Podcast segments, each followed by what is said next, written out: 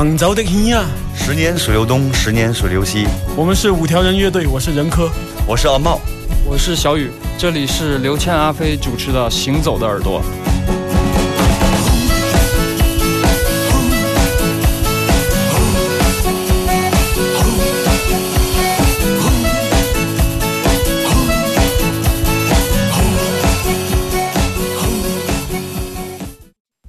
湾原住民传统童谣第一集：台湾族传统童谣。春日乡七家村。卡克鲁卡克鲁啊西鲁啊西马摩西马摩多罗摩多利亚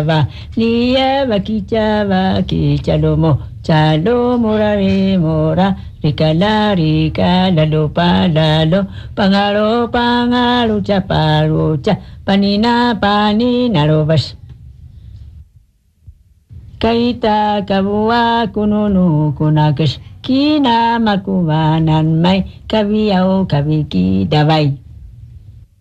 Tibobo e boroboro cemeno cano ni batal karo ko anu baranga Sanjena pekamuro 釈迦マロシアカが足のすねがるやなかしちょかがかけなあぬまたすりにこらラムダマツビツビクしし shoak to ko chi na ma verid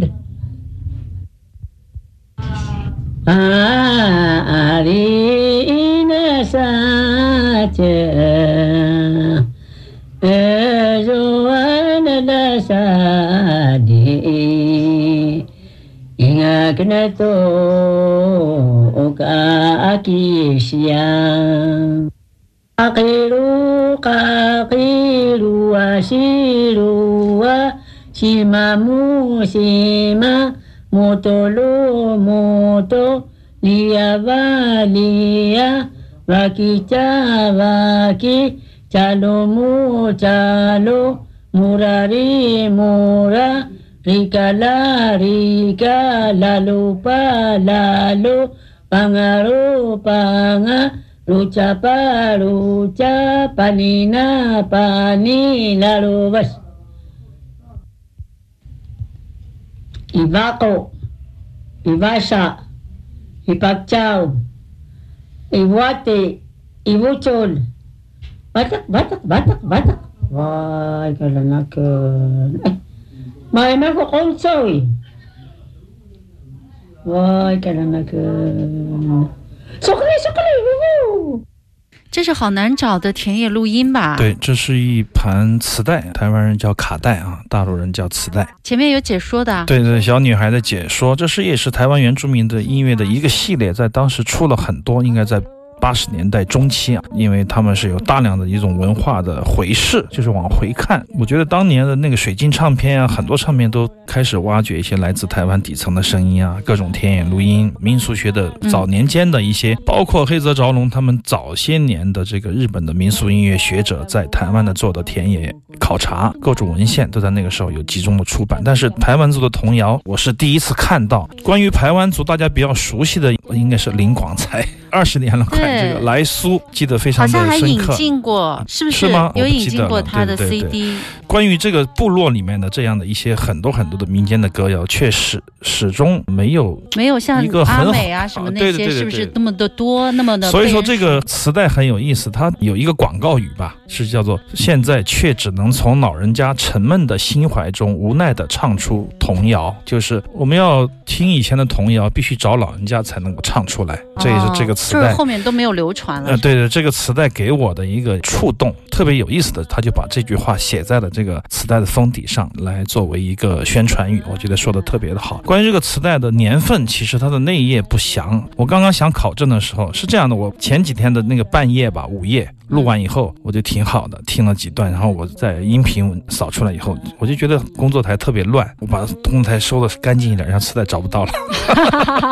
然 后你就不适应，然后我就花了一两个小时找那个磁带，我就强迫症犯了，我就半夜不睡觉，我必须找出来，越找越乱，没找到，我就说那好吧，那就以后具体的年份可能磁带的某某一个边边角角写的有，但这种出版的概念，我想在八十年代中期，台湾前辈就做的非常。非常的好，值得我们去学习。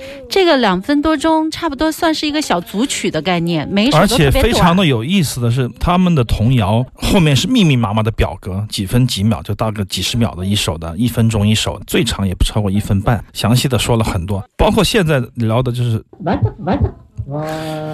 有两个小孩猜拳的声音，就是玩游戏的声音，他们各种生活中的方方面面都有体现，非常好的重要的一盒田野录音的文献磁带。神游物外，静听世界之音，欢迎继续收听《行走的耳朵》。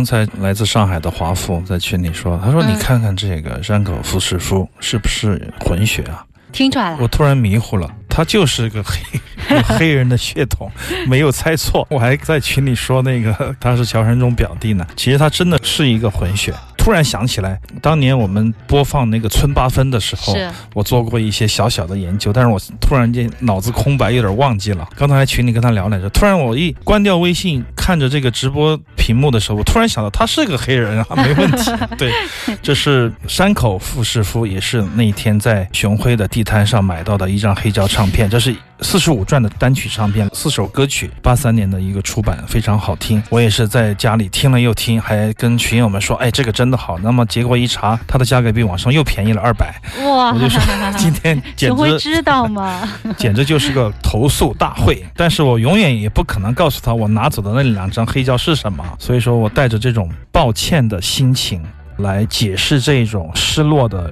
欲望吧，就用这首歌《酩酊天使》，喝的烂醉的天使，非常适合，非常好听的歌曲。我记得有一个电影，黑泽明好像有一部电影也叫《酩酊天使》，我不知道是翻译的雷同，还是说有什么关系。我个人感觉好像应该不会有特别大的关系吧。这是 Ride On 非常重要的一个乐团，我很喜欢的一个传奇乐团，村八分，六九年出道的一个很好的乐团。我记得十年前我们在节目里呃播的时候，确实有过一段我呀大嘴啊空空啊，他们老是找出很多很多的日本的摇滚乐的唱片拷给我、给我听，那个时候成为一种风潮，就想起来挺有意思的，特别有意思。那么现在这些乐团，很多很多的年轻人也开始喜欢他们，然后很多很多的收藏者也找出各种版本、各种的唱片的这个挖掘工作，当然比我做的好多了。我现在感觉到非常的危险，就是嗯，觉得有很多人是不是慢慢开始要逼近你？早已经超越我了。我们的以前的一些朋友，管门桥，比如说，我说，哎，我说你买就完了啊。熊辉也是，刚开书店的时候，我说你买，他这是这是什么喽？那个熊辉嘛，长沙普通话，我说这个人叫山上宽。最后听完都听成专这个家了，这个很贵。的，两百块钱一张 mini LP，我舍不得买，我再推荐给你买，别人买了好多，因为你比我有钱。然后这是什么喽？好了好了，买走喽。后来别人然后后来日本买，这个故事突然间有一天，他再也不理我，不搭理我了，我对他销售很挫败，你知道吗？然后我就我也不搭理他了哈。过几年以后，我那天 看到一家都是 他家里精品是吧啊都是见所未见，藏所他未藏。被你引上道了不是引上到，我想挖个坑，让他长期在我身边徘徊，但是实际上他们的小翅膀逐渐的丰满起来，然后就飞越太空。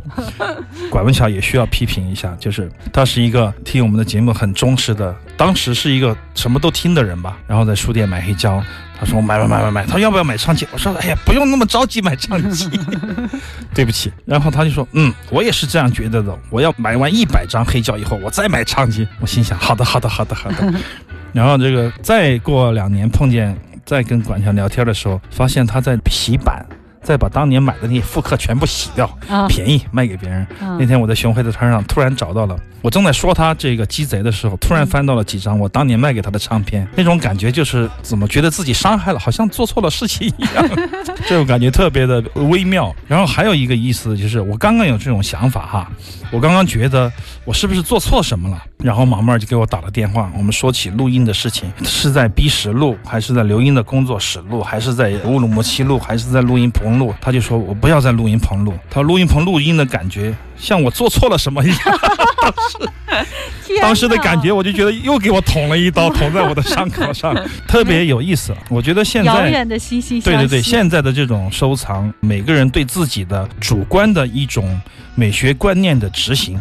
非常的严苛，我也非常愿意看到我身边的好朋友们一个一个都比我更强悍，因为你想，好东西在他们手上总没有问题。我觉得 你随时都可以去听，不是偷啊，随时都可以想去什么就可以去人家家家访，不管是硬件软件，而且他可以带着你听，帮你听。有时候就是他们会说，哎，华夫就说，哎，这个乐队好，录音是模拟的，这个怎么，我就会去听。我感觉是有一另外一个带路人带着我们走一段路啊。然后这位朋友他又是这个方向的，特别痴迷的，挖掘的很深的。我常常觉得有这些朋友，觉得非常的幸福。虽然说我跟熊辉给枯野二十年如一日的吵架，各种。但是我们的心是在一起的。这种关系不是钱能够衡量的，因为钱是说明不了问题的。他卖卖贵我了，我顺两张不也就回来了吗？你怎么了？你今天通过节目这是要干嘛？公报私仇。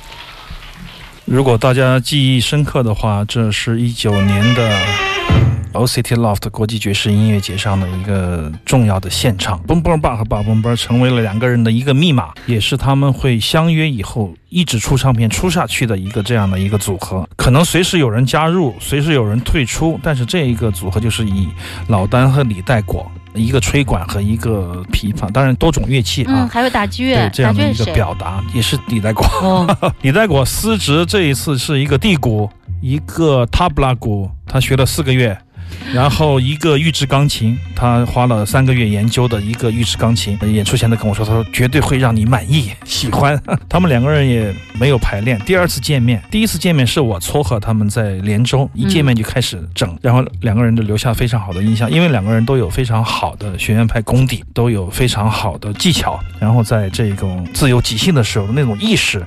我觉得掌握的也非常好。这场演出，我觉得在我的意料之中，也在意料之外吧。我没想到会表现得这么好，以至于我们在做剪辑的时候舍不得剪掉一秒钟，这样的一个非常近乎完美的，两个人都非常非常满意，认为是在民族音乐即兴这个方向上两个人的极致的代表作。所以说，非常荣幸在旧天堂书店和 B 市现场的这个合作之下，应该在近期会出版黑胶和 CD 加 DVD 的一个现场。嗯，他们这个奔波尔爸和和爸波尔奔这个是谁谁命名的？谁是起的？我 就是我瞎说的不。当时我们就说，经常挤的他们两个嘛，包括那个老有人叫李代果，开玩笑的小妖精什么的，因为他是那种范儿的嘛哈，嗯所以说这个组合就是用自己的方法来创造声音，但是看上去特别随性，实际上有非常严肃的思考，也是这样，就像他们说的这样哈。李代果，我觉得挺有意思的，听代果说中文很有意思，因为他的语法、节奏还有他的关系都不太一样。比如说，我们在出唱片的时候，我们的策划部的思博就说：“哎，笛子要不要翻译成 Chinese flute？” 啊、他就说：“别翻译，外国人看不懂，就让他们学去，让他们让他们学中文去。”太好玩了。有意思啊！他就说，也许他们的音乐像咒语，像密码，奔波吧，什么都无所谓，大家奔波，不要管它就好。好，下一小时继续回到行走的耳朵。